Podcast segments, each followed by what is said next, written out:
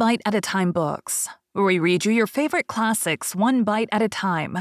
My name is Bree Carlile, and I love to read, and wanted to share my passion with listeners like you.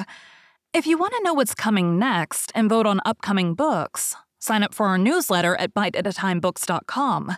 You'll also find our new t shirts in the shop, including podcast shirts and quote shirts from your favorite classic novels. Be sure to follow my show on your favorite podcast platform so you get all the new episodes.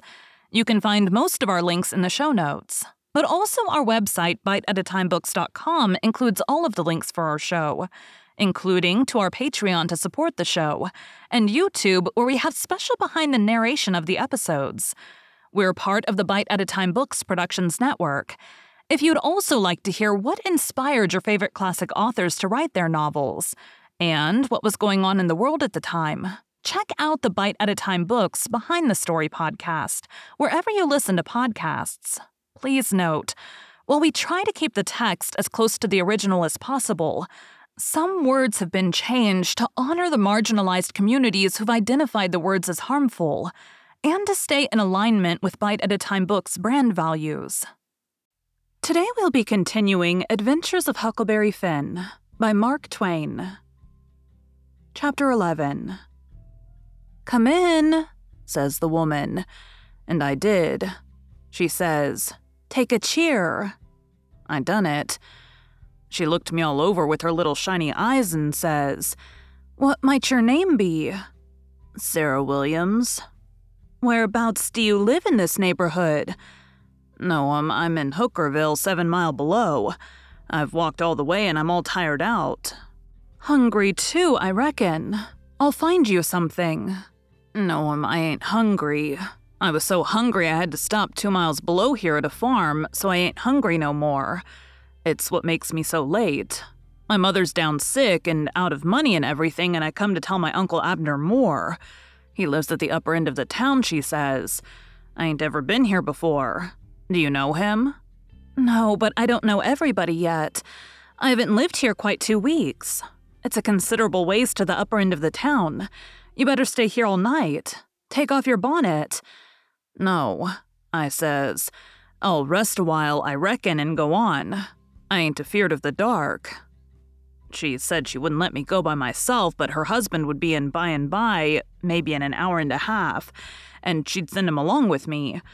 Then she got to talking about her husband and about her relations up the river and her relations down the river, and about how much better off they used to was, and how they didn't know but they'd made a mistake coming to our town instead of letting well alone, and so on and so on, till I was afeard I had made a mistake coming to her to find out what was going on in the town. But by and by she dropped on to Pap and the murder, and then I was pretty willing to let her clatter right along. She told about me and Tom Sawyer finding the $6,000, only she got it 10 and all about Pap and what a hard lot he was and what a hard lot I was, and at last she got down to where I was murdered. I says, Who done it? We've heard considerable about these goings on down in Hookerville, but we don't know who 'twas that killed Huck Finn. Well, I reckon there's a right smart chance of people here that'd like to know who killed him. Some think old Finn done it himself. No. Is that so? Most everybody thought it at first. He'll never know how nigh he come to getting lynched. But before night, they changed around and judged it was done by a runaway servant named Jim. Why, he. I stopped. I reckoned I better keep still. She run on and never noticed I had put in at all. The servant run off the very night Huck Finn was killed, so there's a reward out for him $300. And there's a reward out for old Finn, too $200. You see, he come to town the morning after the murder and told about it, and was out with him on the ferryboat hunt. And right away after he up and left. Before night they wanted to lynch him, but he was gone, you see. Well, next day they found out the servant was gone. They found out he hadn't been seen since 10 o'clock the night the murder was done. So then they put it on him, you see. And while they was full of it next day, back comes old Finn and went boo-hooing to Judge Thatcher to get money to hunt for the servant all over Illinois with. The judge gave him some, and that evening he got drunk and was around till after midnight with a couple of mighty hard looking strangers, and then went off with them. Well, he hain't come back since, and they ain't looking for him back till his thing blows over a little. For people thinks now that he killed his boy and fixed things so folks would think robbers done it, and then he'd get Huck's money without having to bother a long time with a lawsuit. People do say he weren't any too good to do it. Oh, he's sly, I reckon. If he don't come back for a year, he'll be all right. You can't prove anything on him, you know. Everything will be quieted down then, and he'll walk in Huck's money as easy as nothing. Yes, I reckon so, um. I don't see nothing in the way of it. Has everybody quit thinking the servant done it? Oh, no, not everybody. A good many thinks he done it. But they'll get the servant pretty soon now, and maybe they can scare it out of him. Why are they after him yet? Well, you're innocent, ain't you? Does $300 lay around every day for people to pick up? Some folks think the servant ain't far from here. I'm one of them, but I hain't talked it around. A few days ago, I was talking with an old couple that lived next door in the log shanty, and they happened to say hardly anybody ever goes to that island over yonder that they call Jackson's Island. Don't anybody live there? says I. No, nobody, says they. I didn't say any more, but I done some thinking. I was pretty near certain I'd seen smoke over there about the head of the island a day or two before that, so I says to myself, like as not, that servant's hiding over there. Anyway, says I, it's worth the trouble to give the place a hunt. I ain't seen any smoke since, so I reckon maybe he's gone. If it was him. But husband's going over to see. Him and another man. He was gone up the river, but he got back today, and I told him as soon as he got here two hours ago. I'd got so uneasy I couldn't set still. I had to do something with my hands, so I took up a needle off of the table and went to threading it. My hands shook and I was making a bad job of it.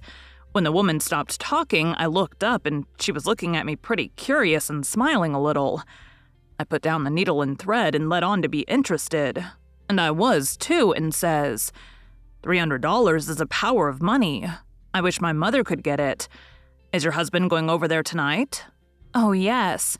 He went uptown with the man I was telling you of to get a boat and see if they could borrow another gun. They'll go over after midnight. Couldn't they see better if they was to wait till daytime? Yes, and couldn't the servant see better too? After midnight, he'll likely be asleep, and they can slip around through the woods and hunt up his campfire all the better for the dark if he's got one. I didn't think of that. The woman kept looking at me pretty curious, and I didn't feel a bit comfortable. Pretty soon she says, What did you say your name was, honey? M- Mary Williams. Somehow it didn't seem to me that I said it was Mary before, so I didn't look up. Seemed to me I said it was Sarah, so I felt sort of cornered and was afeared maybe I was looking it too. I wish the woman would say something more. The longer she sat still, the uneasier I was. But now she says, Honey, I thought you said it was Sarah when you first come in. Oh, yes'm, I did. Sarah Mary Williams. Sarah's my first name. Some calls me Sarah, some calls me Mary. Oh, that's the way of it? Yes'm. Um. I was feeling better then, but I wished I was out of there anyway. I couldn't look up yet. Well, the woman fell to thinking about how hard times was and how poor they had to live and how the rats was as free as if they owned the place and so forth and so on. And then I got easy again. She was right about the rats. You see one stick his nose out of a hole in the corner every little while. She said she had to have things handy to throw at them when she was alone or they wouldn't give her no peace. She showed me a bar of lead twisted up into a knot and said she was a good shot with it generally, but she'd wrenched her arm a day or two ago and didn't know whether she could throw true now. But she watched for a chance and directly banged away at a rat, but she missed him wide and said, Ouch! It hurt her arm so. Then she told me to try for the next one. I wanted to be getting away before the old man got back, but of course I didn't let on. I got the thing, and the first rat that showed his nose I let drive, and if he'd have stayed where he was, he'd have been a tolerable sick rat. She said that was first rate, and she reckoned I would hive the next one. She went and got the lump of lead and fetched it back and brought along a hank of yarn which she wanted me to help her with. I held up my two hands and she put the hank over them and went on talking about her and her husband's matters. But she broke off to say, Keep your eye on the rats. You better have the lead in your lap handy. So she dropped the lump into my lap just at that moment, and I clapped my legs together on it and she went on talking. But only about a minute. Then she took off the hank and looked me straight in the face and very pleasant and says, Come now, what's your real name? What, what, Mum? What's your real name? Is it Bill or Tom or Bob? Or what is it? I reckon I shook like a leaf and I didn't know hardly what to do, but I says, Please, to don't poke fun at a poor girl like me, Mum. If I'm in the way here, I'll. No, you won't. Set down and stay where you are. I ain't going to hurt you, and I ain't going to tell on you, nother. You just tell me your secret and trust me. I'll keep it, and what's more, I'll help you. So my old man if you want him to. You see, you're a runaway, Prentice, that's all. It ain't anything. There ain't no harm in it. You've been treated bad, and you made up your mind to cut. Bless you, child, I wouldn't tell on you. Tell me all about it now. That's a good boy. So I said it wouldn't be no use to try to play it any longer, and I would just make a clean breast and tell her everything, but she mustn't go back on her promise. Then I told her my father and mother was dead, and the law had bound me out to a mean old farmer in the country 30 mile back from the river, and he treated me so bad I couldn't stand it no longer. He went away to be gone a couple of days, and so I took my chance and stole some of his daughter's old clothes and cleared out, and I'd been three nights coming the 30 miles. I traveled nights and hid daytimes and slept, and the bag of bread and meat I carried from home lasted me all the way, and I had a plenty. I said I believed my Uncle Abner Moore would take care of me, and so that was why I struck out for this town of Goshen. Goshen, child? This ain't Goshen, this is St. Petersburg. Goshen's 10 mile further up the river. Who told you this was Goshen? Why, a man I met at daybreak this morning, just as I was going to turn into the woods for my regular sleep. He told me when the roads forked I must take the right hand and five mile would fetch me to Goshen. He was drunk, I reckon. He told you just exactly wrong. Well, he did act like he was drunk, but it ain't no matter now. I gotta be moving along. I'll fetch Goshen before daylight. Hold on a minute, I'll put you up a snack to eat. You might want it. So she put me up a snack and says, Say, when a cow's laying down, which end of her gets up first? Answer up prompt now. Don't stop to study over it. Which end gets up first? The hind end, Mum. Well then, a horse?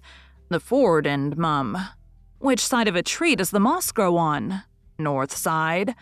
If 15 cows is browsing on a hillside, how many of them eats with their heads pointed the same direction? The whole 15, Mum. Well, I reckon you have lived in the country. I thought maybe you was trying to hocus me again. What's your real name now? George Peters, Mum. Well, try to remember it, George. Don't forget and tell me it's Alexander before you go, and then get out by saying it's George Alexander when I catch you. And don't go about women in that old calico. You do a girl tolerable poor, but you might fool men, maybe.